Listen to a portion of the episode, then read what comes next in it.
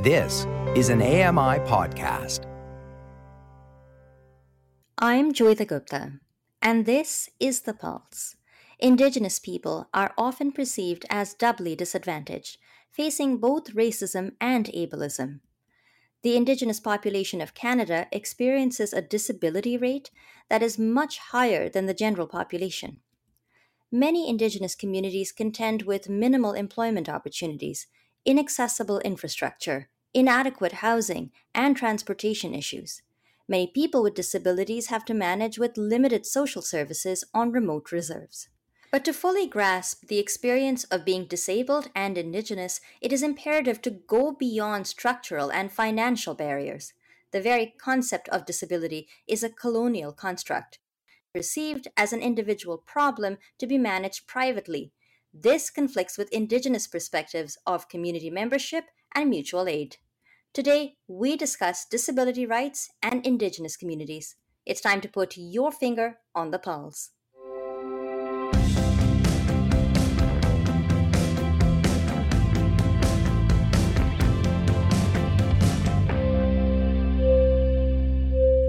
Hello, and welcome to The Pulse on AMI Audio. My guest today is Rheanna Robinson, who is an Indigenous scholar. She is assistant professor in the Department of First Nation Studies at the University of Northern British Columbia. Rheanna's research interests include Indigenous disability studies, Indigenous education and knowledge, and Indigenous led community based research. Hello, and welcome to the program. It's so great to have you with us. Good morning, Joeita. Thank you so much for having me join you this morning. What is First Nation Studies? First Nation Studies is an interdisciplinary academic field and program and area of scholarship that really examines the history, culture, politics, knowledges, and worldviews of Indigenous peoples around the world. And it really has been a place and uh, to really foster a sharing of um, spirituality and wisdom and voices that were previously not so prominent in an academic experience. I'm really fortunate to have been a part of this discipline for more than half of my life. So I am a I'm a Métis scholar and I'm a member of the Manitoba Métis Federation, but I'm joining you this morning from the territory of the Lheidli Nation in Prince George, BC, where at the university I'm employed at, uh, the, one of the first universities in Canada to offer a Bachelor of Arts in First Nation Studies and the mm. first university in Canada to offer a master's degree in First Nation Studies really enabled my own personal experience to foster some of my own um, knowledge, uh, experiences, and accumulation, knowing more about the history I come from and who I am, mm. and uh, really have a space to celebrate my identity as an Indigenous woman. I just want to get into this a little bit more because I think you'll agree that historically, Indigenous communities have been the object of study. You think about in, uh, disciplines like anthropology, for example, uh, even science, where a number of racist assumptions were held up in the study of Indigenous people. How does First Nation studies move away from those prevailing uh, ped- pedagogies or those prevailing paradigms of looking at Indigenous people and their communities? Well, First Nation studies and or Native studies and or Indigenous studies, it's been called a number of things since it's emerged in, in the academic field, but it really has provided a space to uh, nudge a different perspective uh, within mm-hmm. the within the realm of academic discourse. So it really does challenge those conceptions and, and um, those impressions of how to work with rather than not for uh, Indigenous communities and provide a space where a respectful space where relationship building and collaboration are inherently a part of that experience. So, First Nation Studies really has uh, been an immense opportunity to offer a particular voice uh, within the academic world that did not previously exist so prominently. Mm-hmm. And it has really enabled there to be a different introduction of, of names that we see in the academy. We talk about traditional knowledge and elders and indigenous knowledge. And we really are trying to provide spaces to ensure that people understand the history, the colonial history of this land, and why we are in a space of really needing to continue to move forward and decolonize and really and understand the important tenets of what Indigenous studies has to teach the world. So there's clearly a need for Indigenous studies, and in the same vein, there's also a need for disability studies. And to hear from both Indigenous scholars and scholars with disabilities, why is it important to put those two perspectives together? It's so important, and I, I want I want to say my my my own education, Joeita, has really come from Indigenous education. My PhD mm. was Indigenous in Indigenous education, and while I've been living with a, a chronic um, debilitating illness for more than half of my life. It's really been more recently that I've moved into a trajectory of Indigenous disability studies. Mm. But really, there is um, an immense need to have, uh, you know, an integrative approach to seeing the relationship that exists there, because ableism really functions at this intersection between colonialism, imperialism, and some of those important issues that we need to be thinking about when we're contemplating Indigenous peoples and disability. So, what are some of the ways in which disability rights issues intersect with Indigenous rights issues? So, there are many ways that disability rights issues intersect with disability rights issues, um, and not the least of which is the reality that there is a it, there's a an intersection of ableism that really is apparent when we are thinking about the colonialism and the need for decolonization more largely. You know, when I started to really immerse myself in disability studies, which is still very new for me, I really began to realize that there was this large absence of um, an inclusion of Indigenous perspectives and an Indigenous model of disability. So it really prompted me to move on a pathway to understand why that is so, and it and it made me made me come to a point of uh, asking asking elders and asking people in my community why that exists. And it became mm-hmm. a realization for me that there was not a word for disability in Indigenous community, and there doesn't exist a specific model. And I think that is something that really needs to be explored. It needs to be it needs to be acknowledged more in a more focused way. So there is mm. an, an, immense gap and absence of the literature that, and not to say that there aren't amazing scholars out there doing such important work that I am learning so much from, but there's more work that needs to be done to really um, understand how those um, intersections are, are impacting the perception and the, um, the, the understanding of Indigenous peoples with disability. So Indigenous peoples with disability um, as, a, as a concept disability was not not not a word. It was there was no singular word for it in so many indigenous communities. You know, healthy being healthy was part of a, a an entire sphere of wellness that included your relationship with spirit, with the land. Um, you know, it wasn't just about your ableist functions. And in fact, the the reality was that and is in many circumstances that your the gifts that you are given, uh, despite ableism and the perception of what that looks like, gives you a different advantage in the world of hmm. understanding mm. how you can how you can exist within it and make immense and important contributions. So relationality and relationships are absolutely fundamentally important.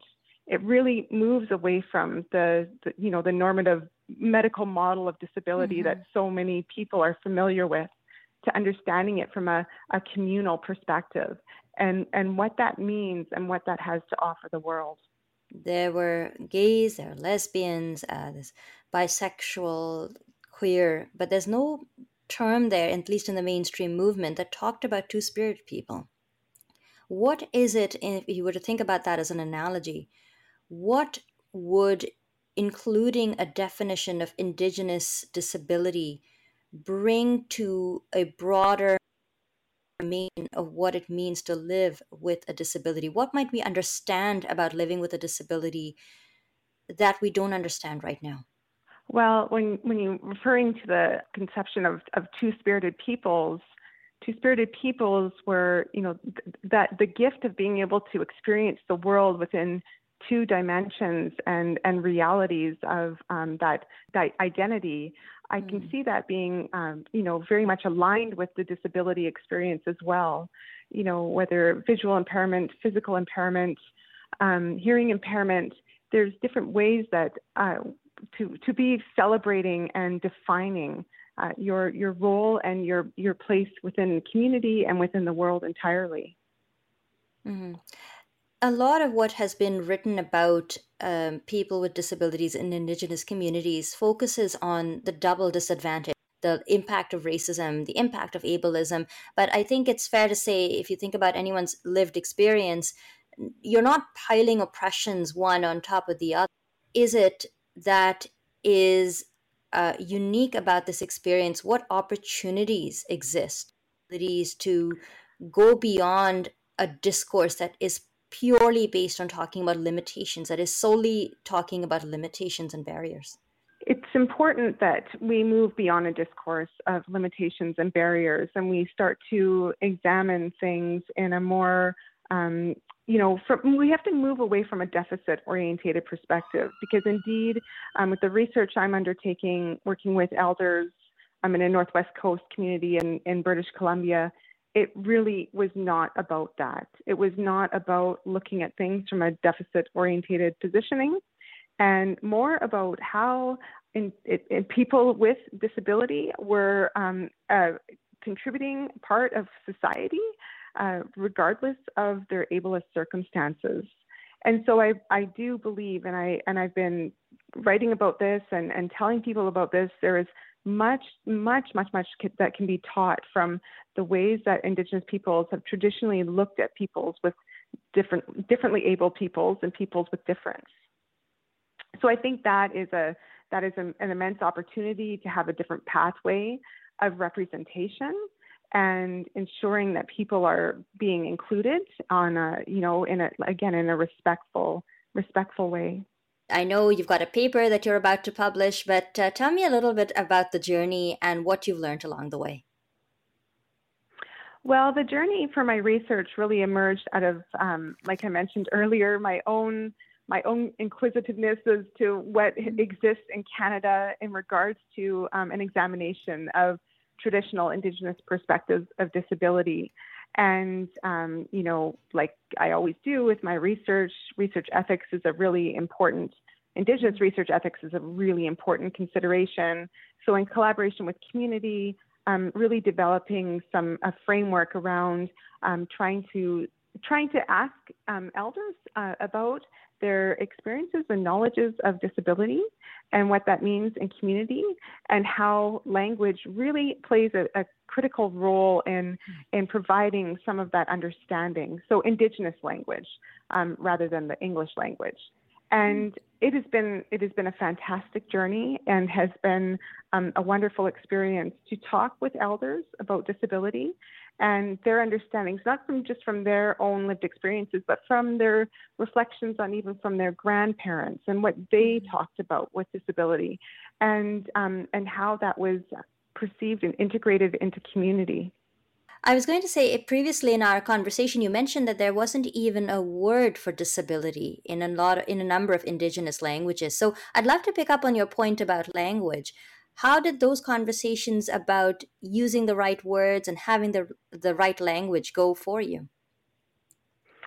It went really it goes it went really well. I think it's um it's part of the whole you know emerging sphere of understanding uh, that disability is a singular word that gets attached to all of these um, all of these uh, you know perceptions of, mm. of, of disablement. Whereas um, in the indigenous language, and what the elders have been telling me is that there wasn't a singular word, and, and that's not to say that the communities didn't have words for people with, you know, a visual impairment or walking difficulties, but there was no single categorization of peoples with difference. And I think that there is much to learn from that and much to much to, to, to think about and reflect on because it was about really ensuring an inclusive and um, an inclusive and equitable equitable space in community despite despite any ableist circumstances. When you think about researchers, at least the the long-standing idea is a researcher comes in, they swoop in, they do their research, and then they disappear. You, you you mentioned ethics a few minutes ago. So, what are the ethics of conducting research with Indigenous communities? What are some of the things we need to keep in mind? There are many, many things to keep in mind, and there are some really sad examples in our history of where people have, you know, misused, misappropriated different Indigenous knowledge um, structures, and you know, um, and and research that's been conducted um, conducted about, uh, conducted about Indigenous communities. So, Indigenous research ethics has remained to be for a few decades now a really important place of consideration for academic researchers. And it really has, uh, there's, been, there's been a shift in how researchers realize that Indigenous research has to be done collaboratively. It has to be done with, uh, you know, an, a, a really a strong understanding of what relationship looks like and means for community, and how community members really, really um, need to be an integral part of the research and not mm-hmm. a, simply a subject of it.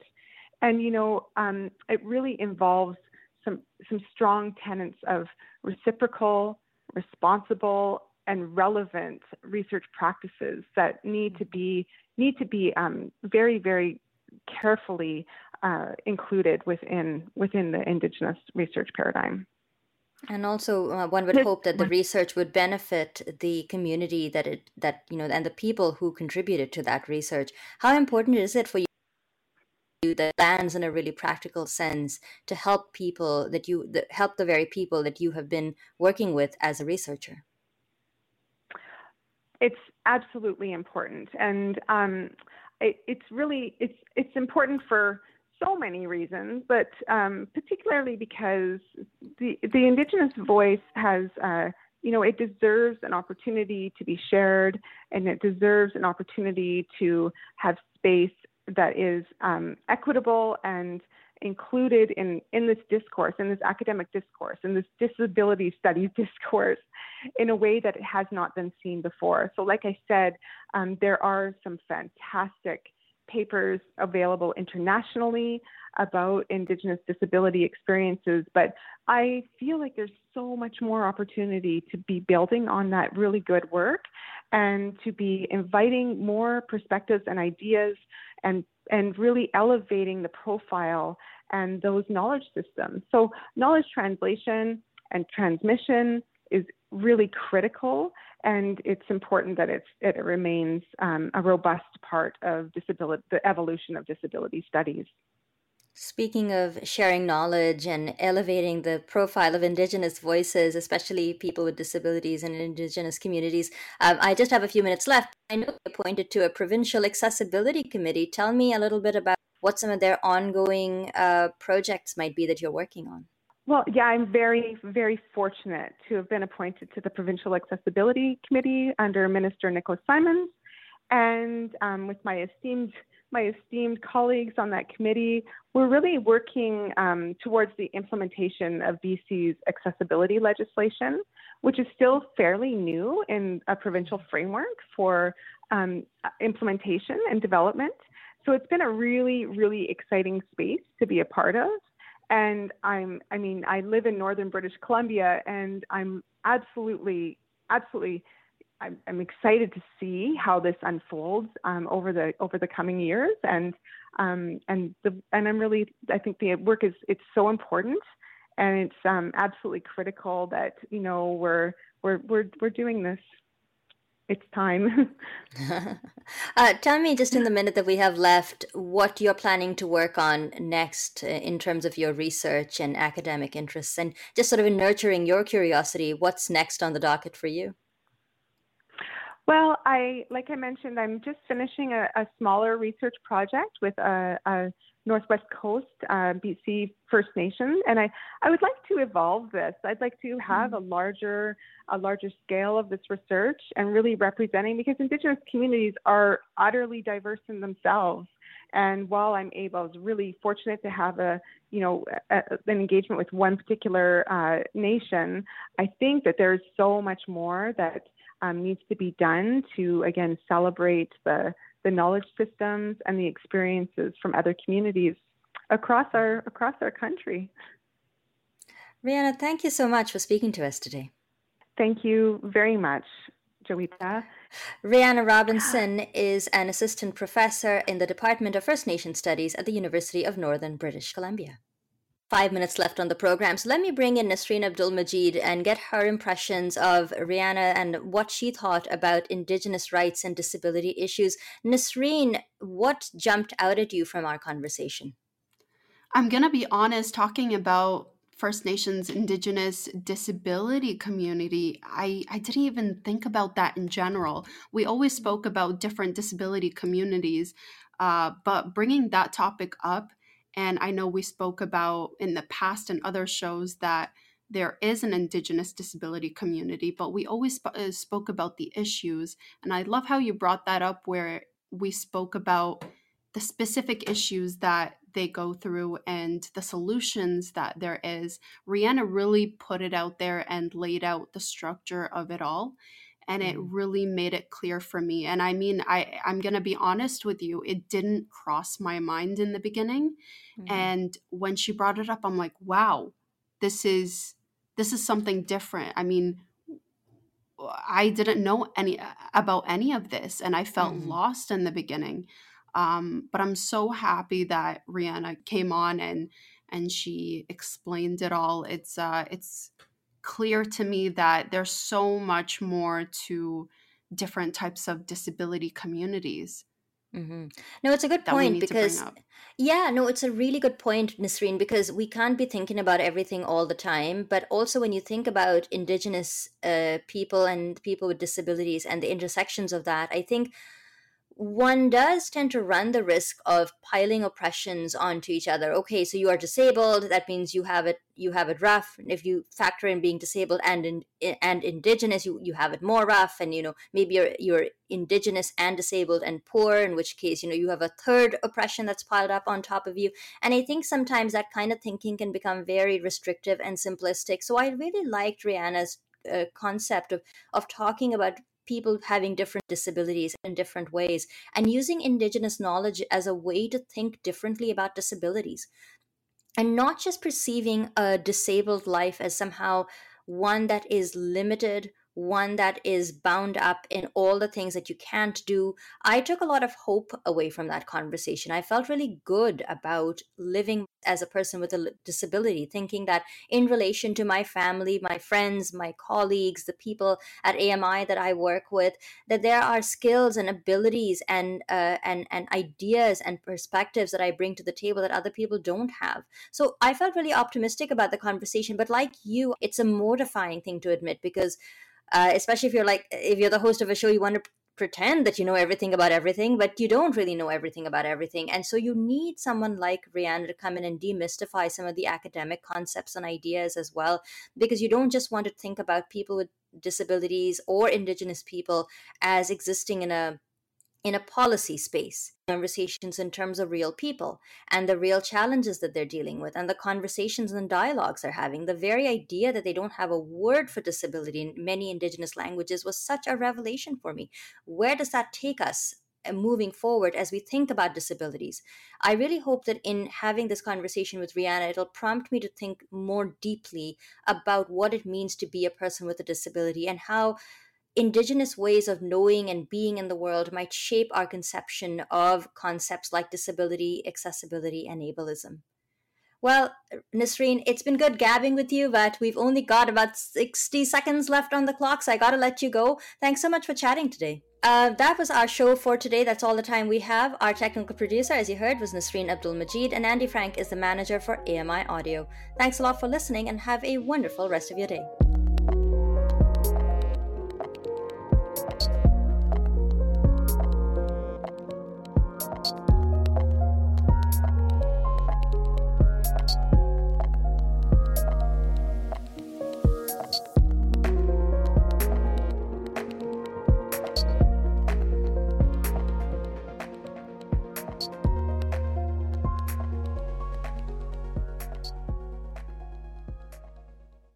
This was an AMI podcast. For more accessible media, visit ami.ca.